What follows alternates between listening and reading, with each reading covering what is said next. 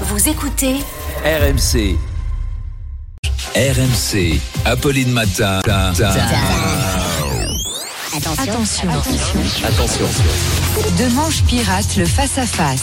Et chaque matin, 7h20, Arnaud de Manche Pirate, le face-à-face. Ce matin, c'est la députée présidente du groupe euh, LFI à l'Assemblée, Mathilde Panot, qui sera mon invitée. Et oui, Apolline, Mathilde Panot est votre invitée. Du coup, je vous ai apporté un doliprane. Voilà, Ah. jamais parce que C'est très aimable. elle parle un peu fort, hein, Mathilde Panot. C'est un peu la Nadine Morano de la gauche. Puis alors là, vu ce qui s'est passé cette nuit, ça va gueuler. Elle va nous débriefer l'entrevue nocturne entre Emmanuel Macron et le leader des Insoumis, Manuel Bompard. Une réunion visiblement ennuyeuse qui a duré jusqu'au bout de la nuit.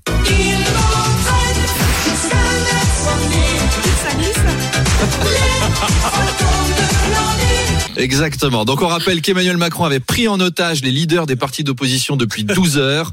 Si vous pensez, chers auditeurs, que vous allez passer une mauvaise journée, eh ben pensez à celle qu'a passé Emmanuel Bompard.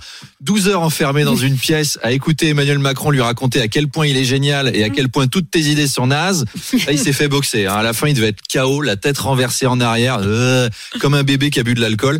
La seule proposition retenue, ce sera une conférence sociale sur les salaires. Et là aussi, on sait ce que Macron en fait, des conférences sociales. Alors, mystère, est-ce qu'Emmanuel Macron va mettre les résultats de cette conférence à la broyeuse ou au contraire les jeter à la poubelle, à moins qu'il décide d'innover en les faisant manger par son chien? Bref, si vous voulez tout savoir sur ce qui s'est passé cette nuit, ne ratez pas l'interview avec Mathilde Ah bah là, ça fait envie là. Bah oui, on se réveille en musique, c'est tonique ce matin. C'est tonique. À tout à l'heure, Arnaud. On vous retrouve à 8h20.